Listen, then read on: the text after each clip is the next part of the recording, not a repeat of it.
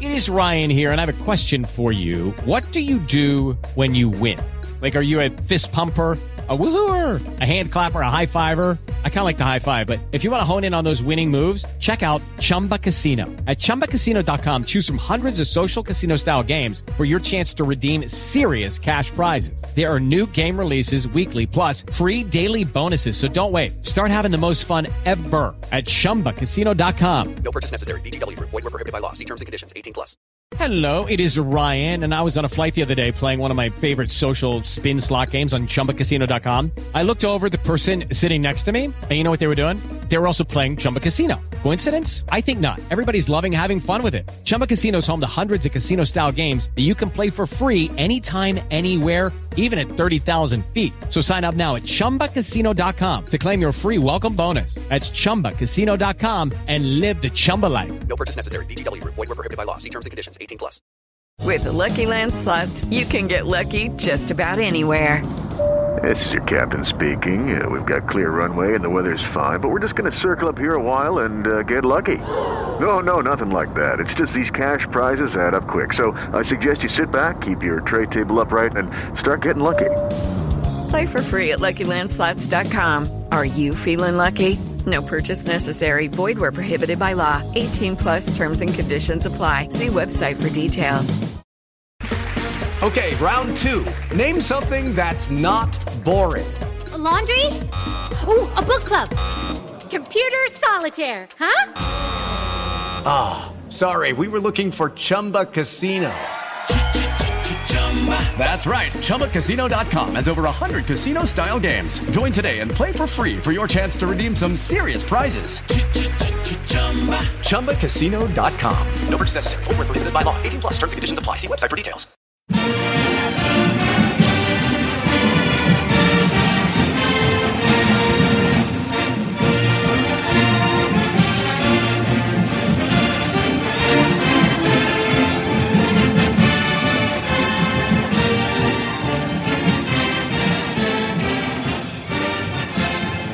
fans, hello and welcome to episode 237 of the Duke Basketball Report podcast. We are coming to you on Sunday, October 4th. And on this episode, Coach K drops us a little hint about the possibility of seeing some Duke basketball this preseason.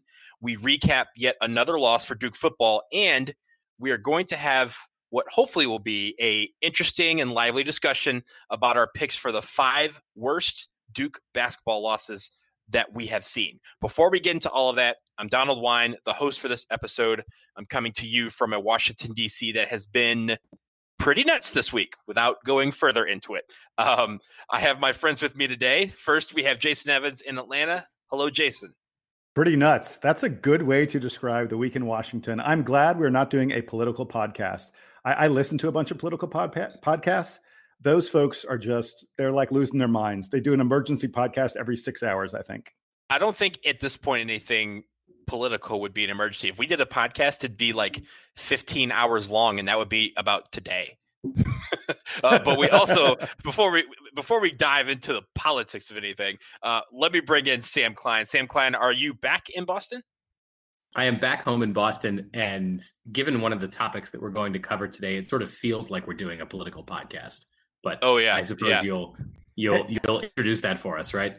Hey, hey uh, we should we, we should tell everyone we are here to be non-political content. You get enough of that. We are here to be every all the other fun stuff, hopefully, versus the stuff that makes us all pull our hair out and be worried and nervous. Yeah, exactly. But before we do anything, I want to quickly shout out one of our listeners, Joe Cashin, who Jason, he he was able to correct both you and I on the per, on the pronunciation of Bellarmine. That's right. It's not Bellarmine. It's not Bellarmine. It's Bellarmine. Turns out we were both slightly off. So we just want to thank Joe for bringing us to our senses. That pronunciation does track with the way that people from Louisville pronounce Louisville, which That's is just true. That's true. Take all And the we should have syllables and make that. them half as effective as they normally are. It's Yeah, not it's not- Louisville. It's not Right. Louisville. It's Louisville. Louisville. Yeah, and Co- coming coming that. up coming up in the DBR podcast, we will bring in an English professor to help us examine the names. I don't know if an Well, English then- professor was going to help us there. you guys know I own. You guys know that I recently moved to Boston, so I'm I'm getting used to new pronunciations of everything. oh yeah. Yeah, Well, I'm- you were I'm- also I'm- in New I'm- York City, where H O U S T O N is not Houston. It's you. It's with a Y. It's Houston. Yes. It's no, no, it's, it's Houston. Houston. It's Houston. It's Houston Oh, in New oh. York City. Yeah. If you're talking about the street in New York, it's Houston. Yes. If you're talking about Mhm. the city in Texas, it's Houston. Houston. uh, yeah, With a Y. Yes. exactly. So I, I have I have lots of learning to do. enough pronunciation. Let's get into some Duke basketball. Uh, we're going to go back to yesterday as, as, as we're recording. Late Saturday, Duke basketball released another quick clip from Coach K. I'm really liking that they're doing this. Uh, it's just shy of two minutes long, and he brought us an update on how the team is progressing with fall workouts as they prepare for the official start of practice on October 14th. But he then discusses the uncertainty of the schedule and ends with a little nugget about the ability for fans to see our team during the preseason. So here's a clip of Coach K with his update on the team as posted on social media last night. We've been really pleased with uh, this group of young men. Uh, wow. Uh, you know, one, we haven't had any interruptions with uh, sickness, injury, uh, and they've really come together even in this um, unusual, uncertain time. And uh, hard workers, enthusiastic, uh, they get along. They've been, you know, for me and our staff, they, they're a, a source of energy for us. And so the environment, sometimes you, you, you think of a coach and his staff just uh, setting the environment, creating the environment. Uh, that and that's true up to a point. But when the players also set the environment, then it's it's really a good one because what that creates is ownership. Everyone owns the environment. It's not the coach making a player do that, and that's what we've seen thus far. And uh, just a really good group. You know, hopefully uh, we can figure out uh, uh, a season here and how we're going to play, when we're going to play. It's a little bit chaotic right now, uh, based on uh, what the NCAA put out, and of course in this uncertain environment. But uh, we're excited, and uh, I wish wish you, you could see us. Uh, we're going to try to do something with Countdown eventually, just so you know that, and because we're anxious to share this with all of our our Duke fans. That's what's made this so so much fun. So again, you'll be proud of these guys, and hopefully you'll get a chance to see them uh, in the near future. Okay, guys, what are we're going to focus on is that last part of Coach K's thing. He is trying to figure out a way to bring us countdown to craziness in some form. That seems exciting to me. Sam, uh, what do you think? Do you think, how do you think they're going to bring countdown to craziness to us in a virtual way? Well, if there's any social media program in college sports that is going to pull off a, a hype night that is akin to Countdown to Craziness, I trust it to be the folks behind Duke men's basketball social media because they are always on top of bringing us highlights. They bring us interviews. They bring all kinds of, of cool content. We are talking about new Duke men's basketball videos basically every week on this show. So I imagine it'll be a, a series of programming like that. And by the way, if it is not the live version of Countdown to Craziness, we won't get all of the silly stuff that that the, the fans don't like. Right? I feel like when you go in person, there's always all kinds of contests with the fans and and sponsor giveaways and all kinds of things like that that that only sort of translate in person and really don't translate to TV all that well. So they're really going to be able to to pare it down and and produce a lot of cool stuff. I imagine they can still do a dunk contest. Of course, they can still do a scrimmage and probably do all kinds of analysis around the scrimmage, have the players mic'd up and things like that. So I think you're going to see them pull out all the stops for this sort of thing. There is nothing stopping the program from doing a, a huge blowout event for this because look, have everybody they need on campus to do it. They have the players, they have the coaches, they have a few media people that can participate in it. So I'm expecting a, a major production value event from what is going to become virtual countdown to craziness. Uh, so Sam, uh, you hit on exactly the, the point I was going to make about this. I think this is a real and opportunity. Let's move on. We we don't we don't need to hear we don't need to hear this. we're, we're, we're, good. we're, good. No, this is a this is a great opportunity for Duke to be a little experimental. Um, I, I could envision. Uh, think about this. So I, I, don't know that I don't know if they're going to you know if they'll try and stream this over ESPN Plus if they try and put it on the ACC network or something like that. There's certainly a number of broadcast opportunities. But let's say they decided to do it like like a ticket, like a subscription thing, because revenue matters for Duke right now. If they said to everybody, okay, pay five bucks to watch a blue white scrimmage where one of your options is we're going to have a camera, you know, on one of the players on their uniform someplace so you can see exactly what the game looks like to DJ Steward, for example, or something like that. I, I, love your notion of miking up the players while they're on the floor because you won't have the background noise of all the fans because there won't be any fans there. So you may be able to hear things you don't ordinarily hear. Mic up Coach K, oh, not even Coach K. It's it's going to be Nate James and uh, you know the other assistant coaches. That's where I think you could really put together something that that we have never seen before. And I am dead convinced, like Sam said, we are an innovative program in terms of using social media, in terms of using digital media. Duke is going to come up. I really think Duke is going to come up with something special that's going to be much more than just, hey, we're broadcasting or streaming the blue white scrimmage. If it's only that, I'll be surprised because I think we're capable of much more.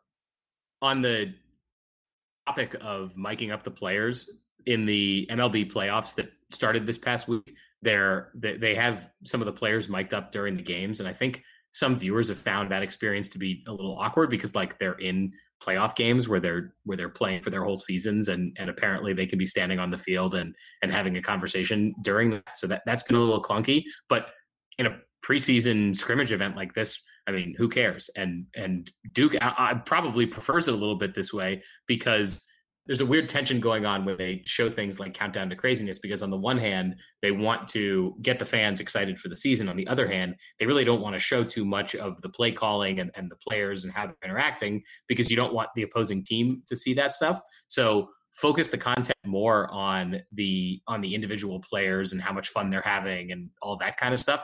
Sort of the same way that that the rest of that Coach K audio was just how much the team is coming together and things like that. Look, the fans love those things. It doesn't help opposing coaches at all to know that the players are or are not feeling like like one team at this point in the season. That's irrelevant when it comes to game planning. So I, I think it's it's great fan service for them to be able to do that. Two things that I when I we were talking about this and and Jason, you kind of alluded to it in, when you were talking and kind of when we were talking about this before we started recording. The first thing is the premium content.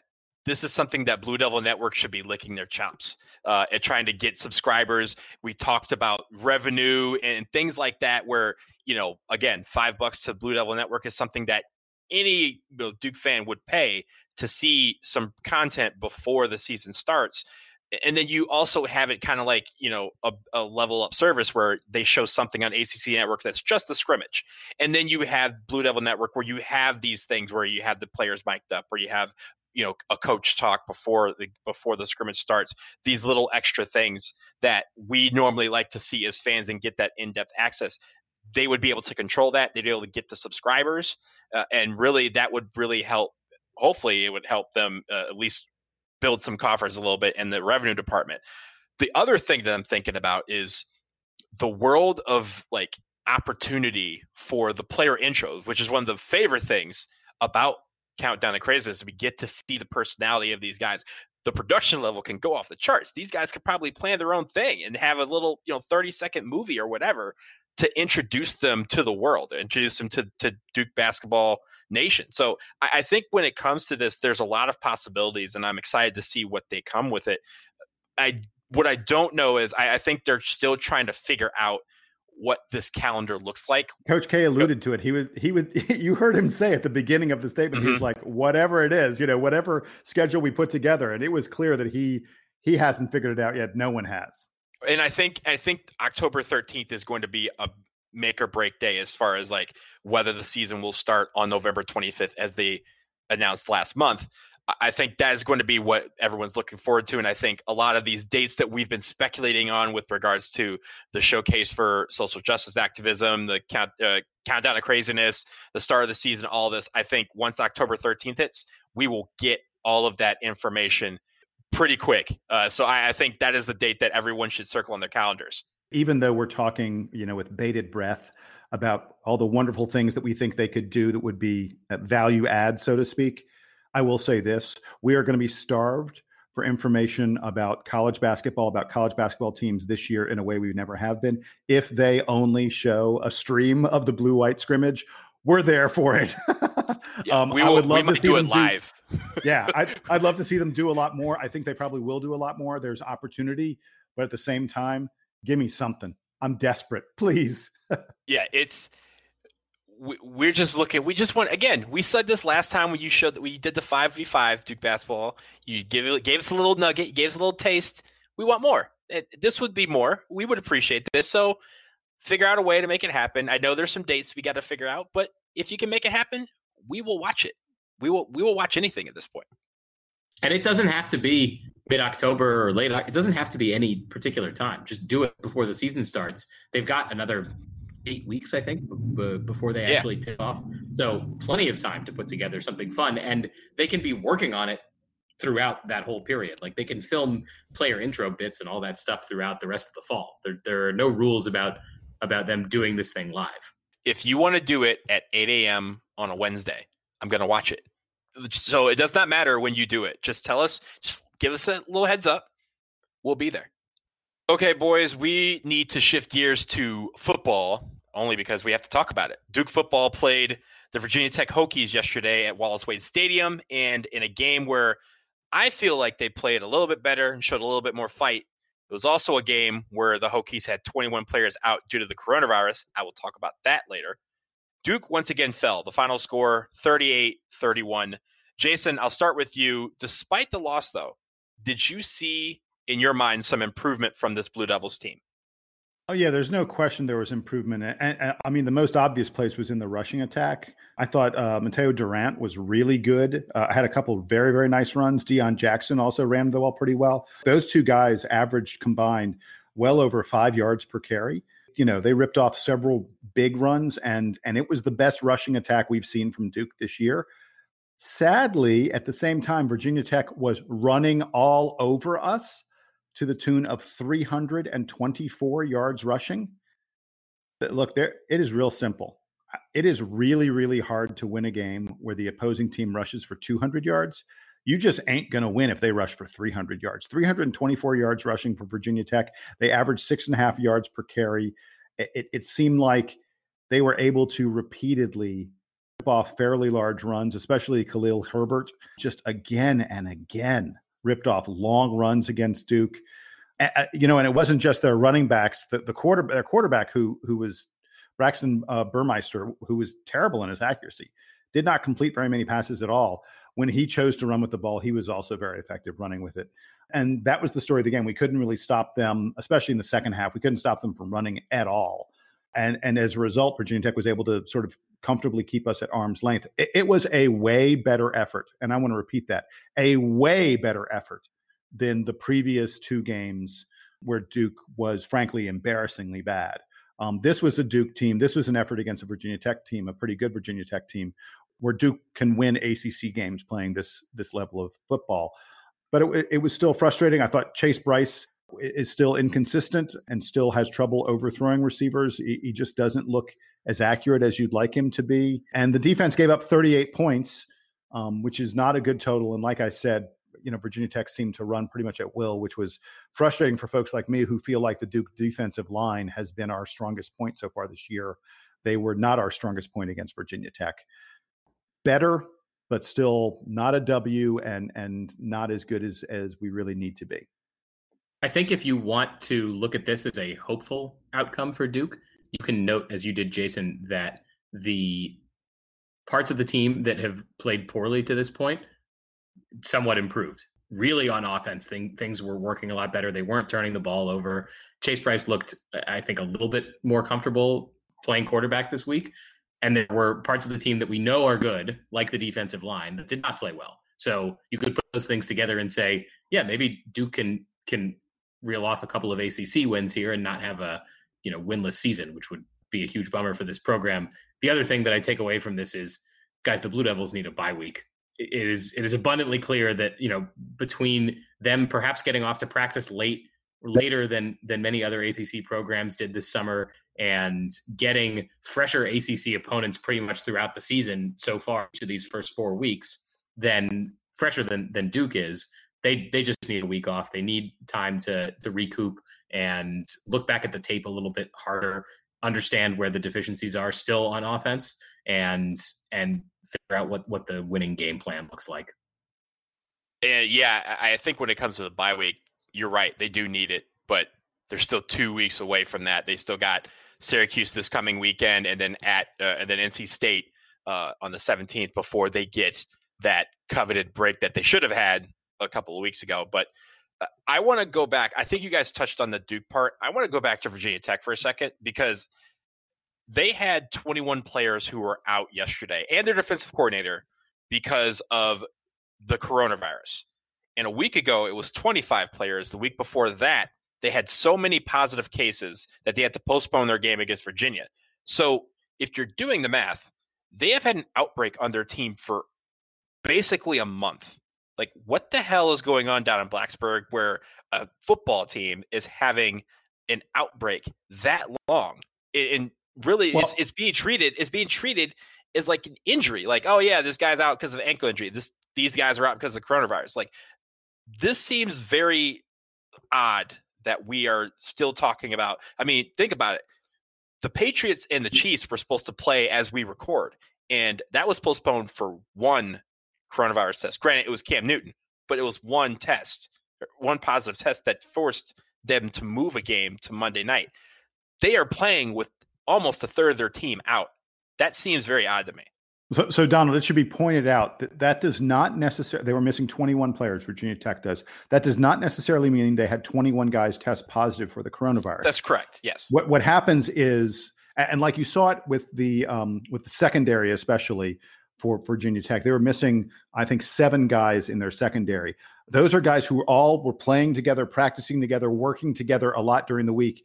If even one of them tests positive, uh, and it's late in the week and they go okay well that guy has been you know working closely with these other players all those players are then forced to sit out because they've been right. in close contact with that with that individual uh, and it's worth noting you mentioned their defensive coordinator their secondary their their defensive coach that deals with the secondary was also out i think it's pretty easy to see at least one guy in their secondary came down with it and as a result they had to sit a whole bunch of their secondary players um, their defensive secondary uh, and the coach who'd been working with them. So you are absolutely 100% right. It is clear that there is coronavirus on the Virginia Tech football team. It's something to be very concerned about. I'm very bothered that the Duke team, that has been as good as anyone in the country at controlling this, was forced to play a team that is doing a very poor job at controlling this. But I don't want people to get the false impression that there are 21 guys on Virginia Tech who all tested positive this week. That's that's that's not that's exactly fair. the case. That's absolutely fair. Uh, and thank you for like kind of clarifying that. But it, I mean, at the same time, like like I said, we know the the protocol. If one guy gets sick, the the quarantine happens for others or isolation, uh, whatever you want to, however you define it, uh, with the other guys around them. It, I mean, it it's not just again, it's not just Virginia Tech. Like the Patriots are taking two planes to their football game tomorrow. One with players that may have had contact with Cam Newton, and one with the players that didn't. And I think that's just like we're we're starting to treat this disease like it's an ankle injury or like it's a like it's a dislocated toe and like oh yeah he'll be out for a couple of quarters or a sprained ankle. We're just going to wrap it up and we're just going to go with it. That seems very irresponsible and i think that the the fact that virginia tech is continuing to have this issue where they're like oh yeah we're just going to have you know a third of our guys out. Like the acc should be really monitoring what is going on in blacksburg and really they need to be more transparent if it is one case that's fine if it's if it's 21 cases they need to be uh, about that too but all these teams need to be way more transparent about what's going on because like you said i would hate that if they had someone on the field that that possibly was exposed, exposing our players to it, and now we have a problem, and, and through that, no fault of our the own. big thing, right? That is Yeah. the big thing to me. Uh, again, Duke has done a great job at this. It will be unfair uh, and and wrong um, if if a Duke player was exposed from playing Virginia Tech. That is the big problem here. Yeah, and so we'll see what happens with that. They they have Syracuse next week. Hopefully, uh, knock on wood, that everyone uh, tests negative throughout the week uh, on Duke on Duke's team as they get ready uh, for Syracuse. Coming up next, I want to talk about basketball, but I want to talk about it in kind of hopefully a fun but still melancholy way. The five worst losses in Duke basketball history. We're going to talk about it after this brief.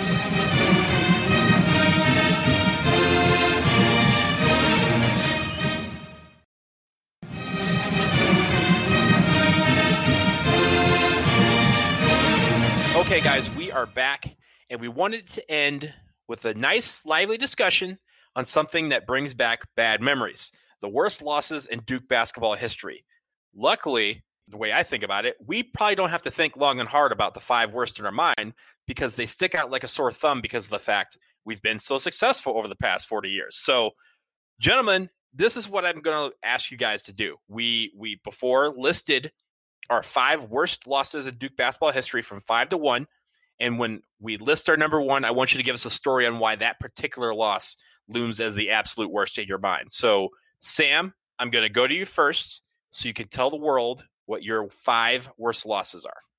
So starting with my fifth worst loss of of my time as a Duke fan, and keep in mind, I know I mentioned how old we are in our and the timing of our Duke fandoms often on this show, but just to remind, I'd say that the season that I like the earliest season that I remember start to finish that, that is the earliest season is 2001, the, the year that Duke won the national championship with Jay Williams and Shane Battier and the rest of those guys. That that like I remember watching Duke in in 99 and 2000, but my my memories are not like super clear of those. So like the the 99 loss in the championship, which maybe one of you is going to mention, doesn't doesn't loom as, as poorly for me. So I will start then with one that was really devastating to me. There, there was I, I'll give special mention to the 2013 team that lost to Louisville. I thought that team had an incredible shot to to win the national championship, and I also will give special mention to one that I am sure Donald will talk about more, which is the 2004 loss to UConn.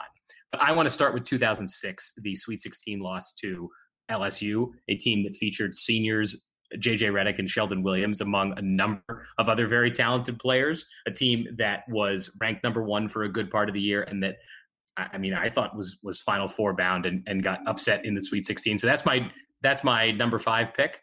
Coming in behind them, the 2012 tournament loss to Lehigh, the first time, uh, well, not the first time Duke had lost in the first round in a, in a long time, because I'm about to mention 2007 game against VCU, but the 2012 Lehigh game, I think, was a was a reset for Duke fans that had been kind of riding a little too high the last few years. 2010, they had won the championship. 2011, which I will mention at the top of my list, I'll tease you that.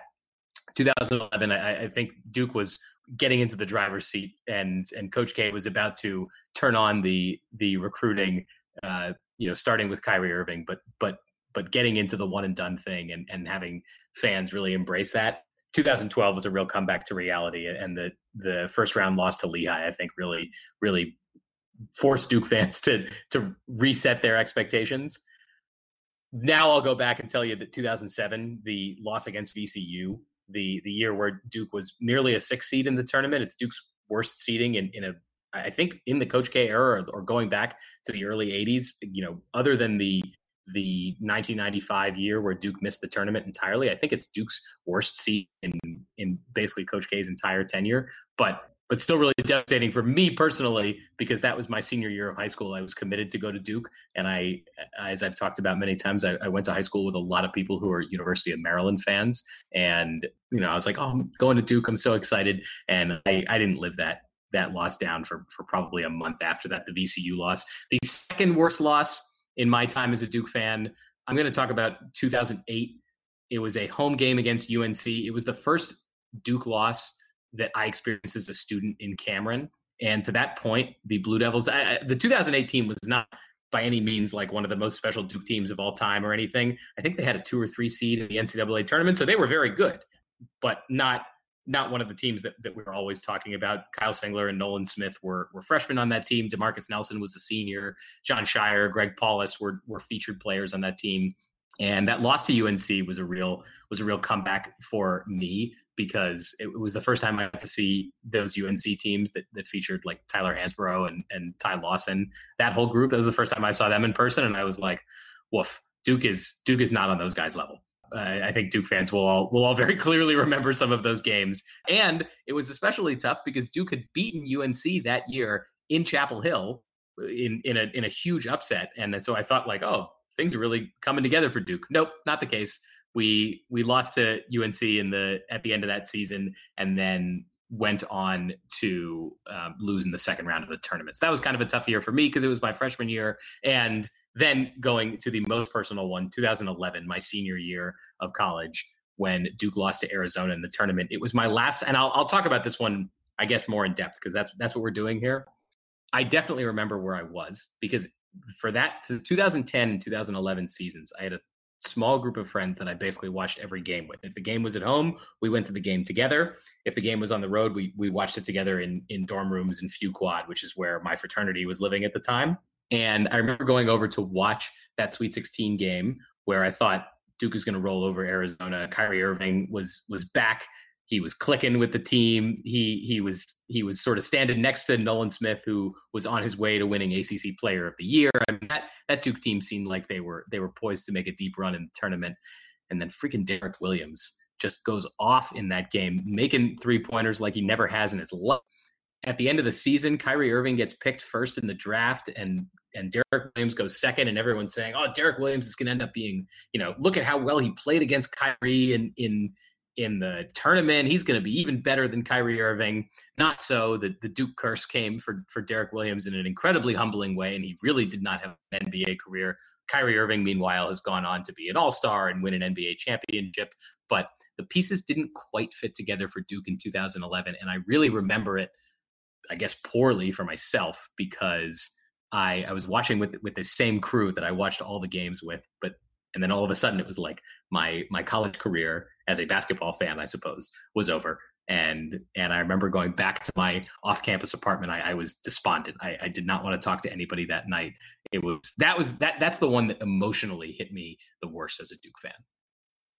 So Can Jason, we, by the way, by the way, I hate that we're doing this. But yeah, this, maybe it's maybe it's important. But you know what? You you some of those I'm going to talk about as well. I'm sure Jason has a couple on his list. So, Jason, I'm going to go to you. It's time for you to be melancholy and give us your five worst.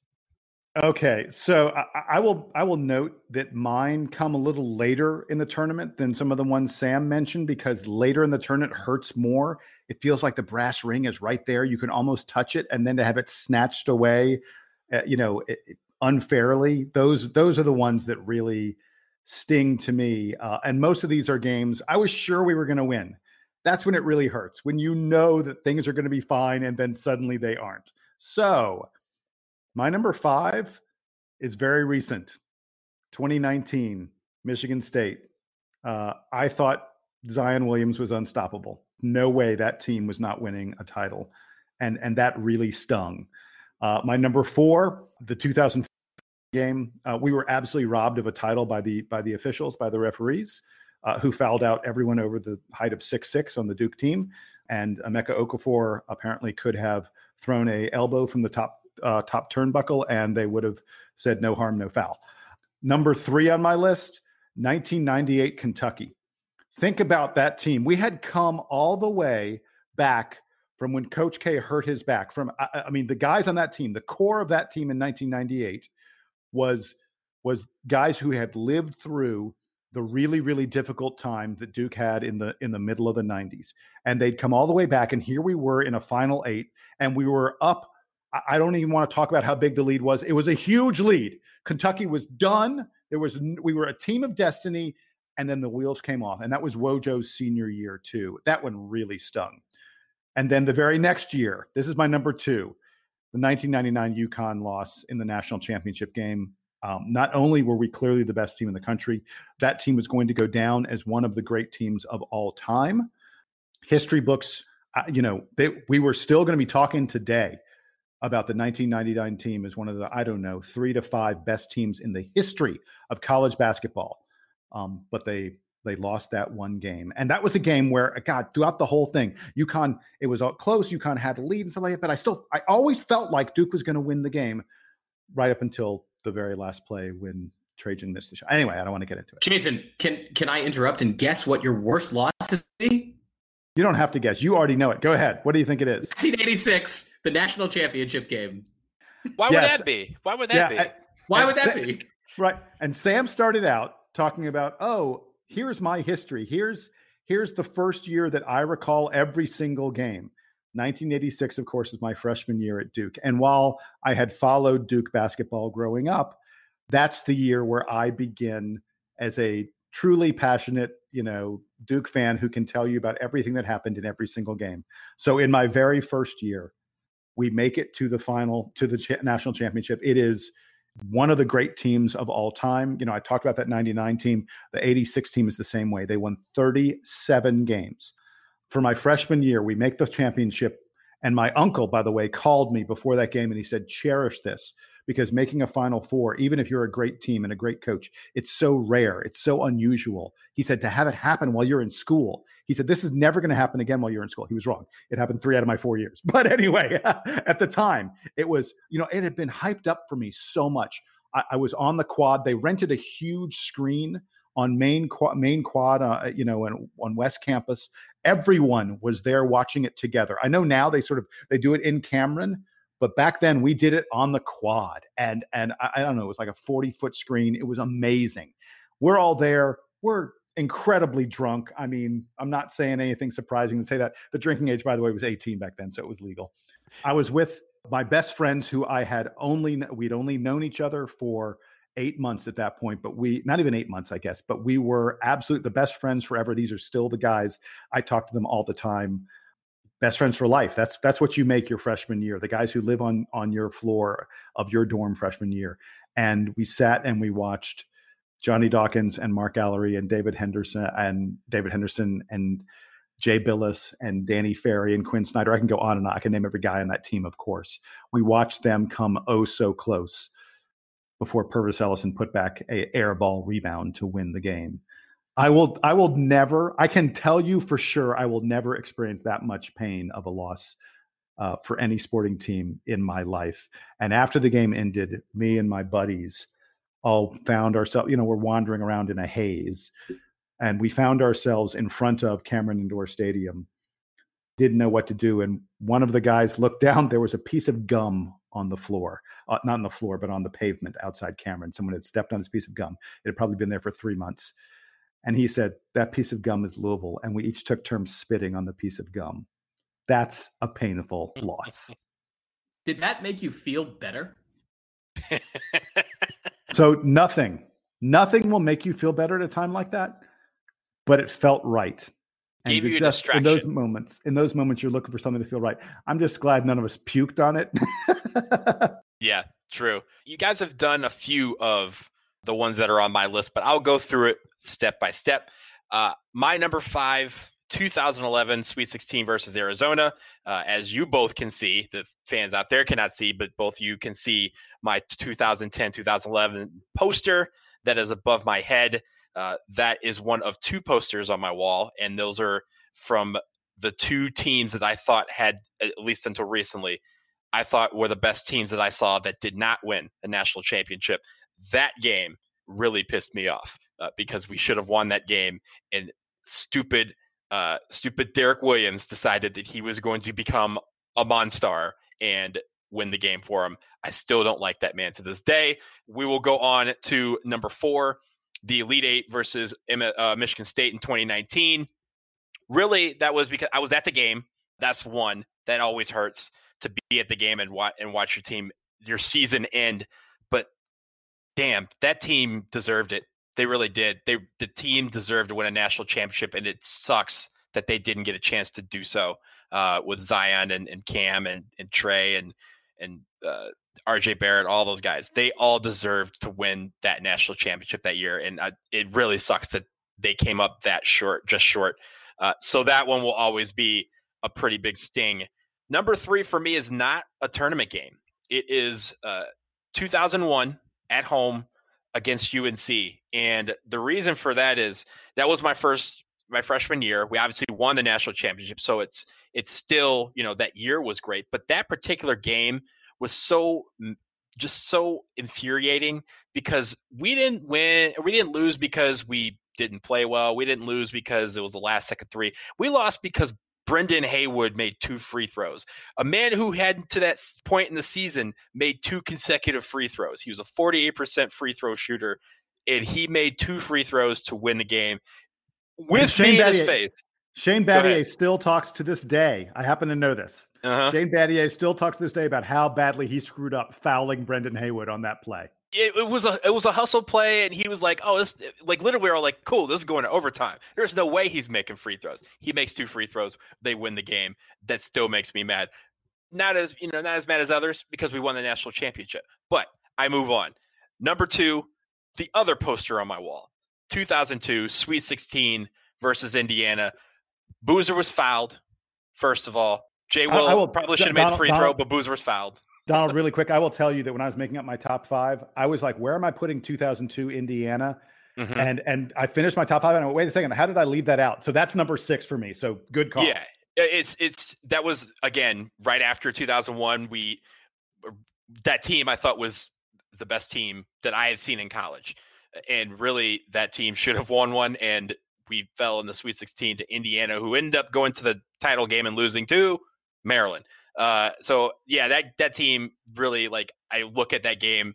I was watching with my friends, you know, freshman year friends in our dorm room, and just literally stunned at like what like what do we do now? Because honestly, to that point, we we won a national championship our freshman year, and this was our sophomore year. So we're like, what happens when the season ends and we don't win the national championship? It was literally like the next day, everyone was just like straight up in, in a blur.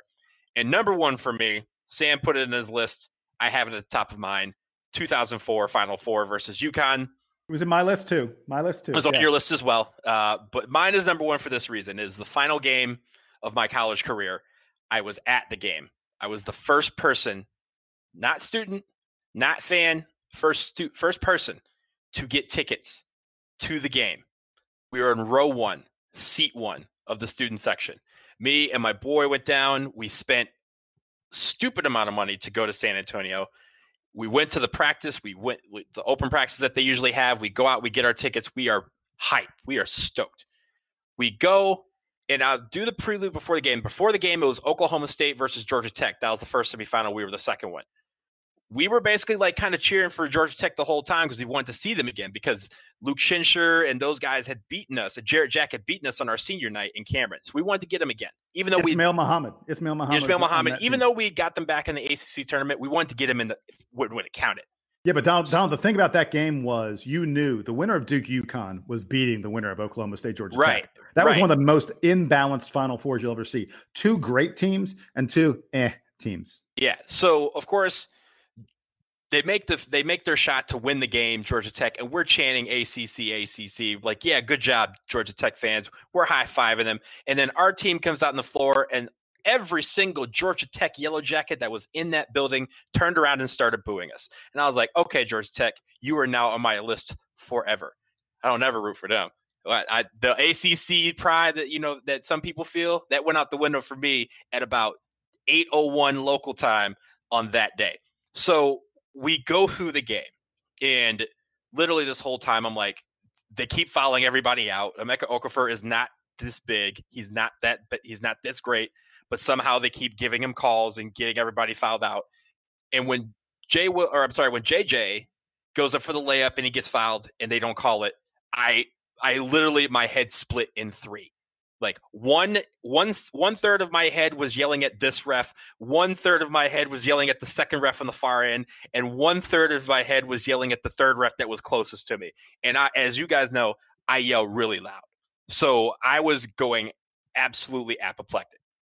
So finally at the end first of all the that game is noted for Chris Duhon making the three at the very end, the like half court shot that changed a hundred million dollars in Vegas uh, because the line was one and a half and he made it one. Uh, so, but when that happened, I started crying. It's the first time I had really physically like cried at a at a sporting event because I knew that my college career was done and that was the last game I would see as a student.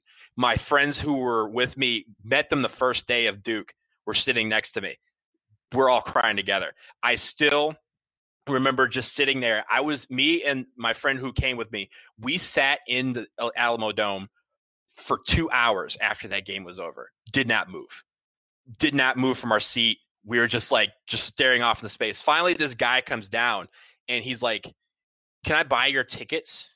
And I go I turn to my friend like, "I don't even want to be here for the game on Monday." because they at this back then they gave you tickets to both. It didn't matter if you won or lost. It you got tickets to both games. So we sold them our we sold them our tickets for the cost of what we paid for everything to get to San Antonio. We left. We watched the championship game from an Applebee's on the outskirts of town. To this day, I have never seen a replay or a highlight from that game.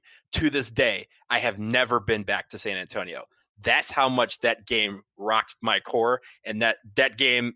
I'm I'm even surprised that I've gone this long without crying about that game because that game is the worst game that I have ever been a part of, and I never want to have anyone experience the pain that I felt that night again. So I will I will admit that this the, the idea of your five worst losses was my idea. To some Why'd extent, you do I'm, this, Jason? Why'd to you do this? extent, I'm I'm sorry. You know we had a try Uh, week here in DC. What's wrong? Uh, yeah, yeah. Uh, so I apologize, but on the other hand, there's something cathartic about it, and and I think it's good to share. And speaking of sharing, we should get everybody out there. Send us your list of the five worst losses, and and highlight for us what it was about the number one loss that really sticks with you. You know what you remember about it. Send it to dbrpodcast at gmail.com. And maybe on a future episode, we'll be able to read a couple of those. Um, but guys, I'm sorry. and be grateful. Be grateful, by the way, that we're Duke fans and we have the high highs to to go along with the low lows. I remember the the summer after I graduated from Duke, I went like start my first real job, and one of the coworkers that I met in my first couple weeks, the guy who had graduated from Butler like two years before that, and so he was like, "You went to Duke. You are the uh, you are the source of my of my greatest sports disappointment. Like I will never have a moment where I think that my team is going to pull off the greatest upset of all time the way that I had in 2010 when I thought Butler was going to beat Duke. So like I can't even talk to you about college basketball. And I was like, I, I I have nothing I have nothing to say to that. So I will say uh, I will be, say be grateful for all that we have. I will say we I feel like we are a balanced podcast. So on a future podcast, we will do the best five best Duke victories. We'll do that instead of the five worst Duke losses because that seemed little little downer to end this this segment or end this podcast. And because this episode was so down, we want to end on a happy note. So Jason has some emails or I guess some some words of encouragement that were sent uh, to us from some of our listeners. So Jason, why don't you give us something upbeat to end on? De- definitely, definitely. So first of all, I want to shout out to Lindsay Weldon. Lindsay sent us an email and she said that uh, she wanted to share with us that her birthday gift, her brother had given her a video of Tre Jones wishing her a happy birthday and, and Cameo. this video. Yeah, cameo, right? You can you can get Tre to record a message for you on Cameo, and, and in it, Tre talks about the fact that Lindsay thinks that Tre's shot versus UNC was better than Christian Laettner's shot against Kentucky, and Tre says, "Hey, Lindsay, happy birthday." Laettner's shot was better than mine, but I just wanted to. It was it's a great little video, and I want to thank Lindsay for sharing that with us. Uh, like I said earlier, you can always reach out to us at dbrpodcast at gmail.com. Um, feel free to send us Jason- your funky Jason birthday also- stuff. Yeah. Jason also responded to Lindsay and said that he agreed with Tre Jones, but I think that's just because Jason is biased by having been at the Laettner game and not being at the Tre Jones game. This so I'm going to submit that I'm going to submit that he's jealous that I was at the game when that shot. So I'm with Lindsay on this one. To be fair, Lindsay didn't care. She still thinks that Tre's shot, even if Tre doesn't think it's the best shot, she still thinks this. So Tre, you have a, a, a real fan. You have a real one in Lindsay.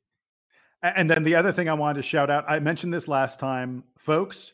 Go to wherever it is you get your podcasts, iTunes, or whatever else it may be, and leave us a review. We love getting reviews. And every so often, I'm going to pick out a really great review that someone has left and I'll read it so that you all can hear what some nice person has said about us. And this time, it is Matt Miner's review. Matt left a review fairly recently. He said he is a longtime subscriber and listener, a huge fan of the DBR. He said, though we are all mourning the 2019 20 season and very concerned about how and when basketball returns, Sam, Jason, and Donald have again done a great job of keeping the content tapped flowing in the great COVID sports drought of 2020. Thanks, guys. And he signs it. He is Matt Miner, Fuqua 09. So, Matt, thanks for that delightful review. Anyone else out there, leave us a review and we will uh, shout it out here on the podcast. We love to hear from all of you. And just because we I feel like we, we can reciprocate this one. Matt Miner is a I know him personally and he's a wonderful dude and he has a podcast that's called Life Meets Money. And if you so if you want to listen to audio content, great audio content about managing your personal finances, check out Matt Miner's podcast because it's very good. And he interviews a lot of people that are affiliated with Fuqua who I happen to know and really love. That's awesome. Well, thank you, Matt. Thank you, Lindsay, and thank you, Joe, for uh, all your uh, all your contributions to making us feel nice and all warm and fuzzy inside. And if you want to do the same, again, leave a good review.